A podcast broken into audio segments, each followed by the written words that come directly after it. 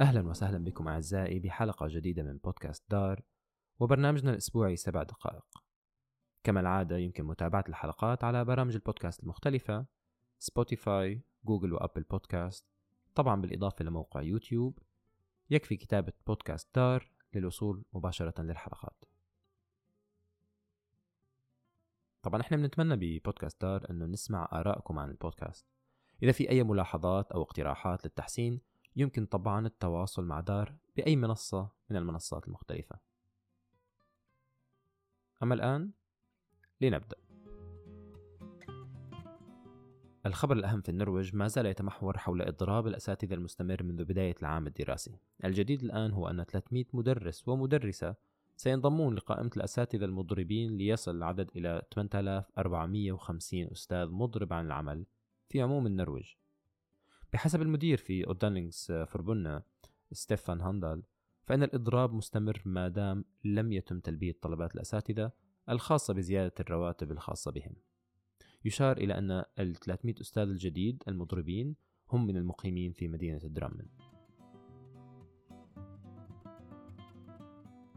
رغم التضخم الحاصل في البلاد وفي عموم أوروبا سجلت النرويج أعلى معدل من أشخاص أصحاب المليارات في تاريخها الحديث.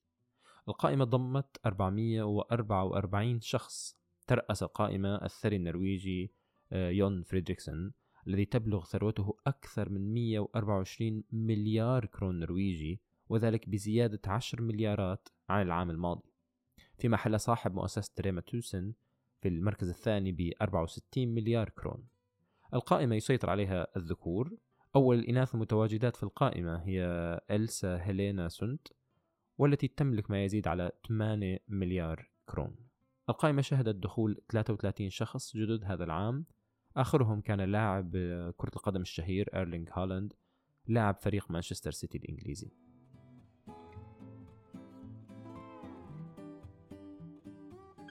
أرسلت شرطة أوسلو بلاغ اتهام لعرفان باتي وذلك بخصوص الهجوم الإرهابي في العاصمة أوسلو في الخامس والعشرين من شهر يونيو حزيران الماضي.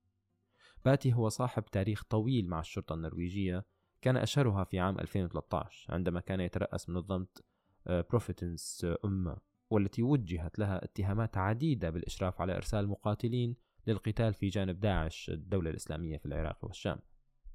الشرطة النرويجية أرسلت مذكرة آه، للشرطة الدولية الإنتربول للمساعدة في القبض على باتي المقيم حاليا في باكستان.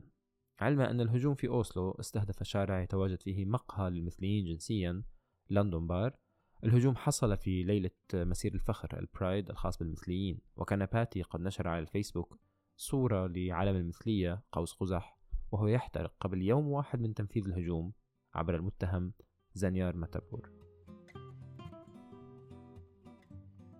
حصلت اللاجئة الإريترية سابرين محمد علي على الإقامة في النرويج بعد سجال طويل مع سلطات الهجرة النرويجية.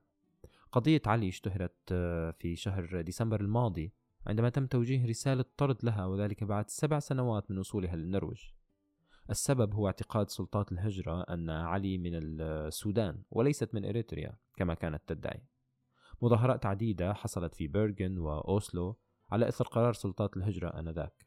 أسفرت المظاهرات والحشد إلى النظر في قضيتها من جديد. صابرين علي تلقت رسالة جديدة في الأسبوع الماضي تناولت حصولها على الإقامة. حسب محامي صابرين فإن ذلك كان بسبب تواصل سلطات الهجرة مع أصدقاء صابرين في المدرسة الابتدائية في إريتريا وتأكد سلطات الهجرة أن جواز صابرين السوداني تم شراؤه. أعرب عمدة مدينة أوسلو ريموند يوهانسون عن قلقه من التعاون مع حزب الحمر في العاصمة بعد التغيير الحاصل على مستوى القيادة في الحزب. التغيير كان بسبب انسحاب آه، آيفور آه، إيفنرو من قيادة الحزب وتولي سيفاش مباشيري للمنصب. يوهانسن أعرب بالتحديد عن آه، قلقه من مقابلة أجراها رئيس حزب الحمر الجديد في أوسلو مباشيري مع المجلة الماركسية جنيست. في المقابلة يصف مباشيري العاملين تحت النظام النرويجي بساعيين للرأسمالية. أمر وصفه يوهانسن بأقرب لنظرية المؤامرة. يوهانسن أعرب عن قلقه من الخلافات الجارية في حزب الحمر وهو الأمر الذي تحدث عنه صحف نرويجية عديدة خصوصا في أوسلو وذلك بعد الانسحاب المفاجئ للرئيس السابق للحزب.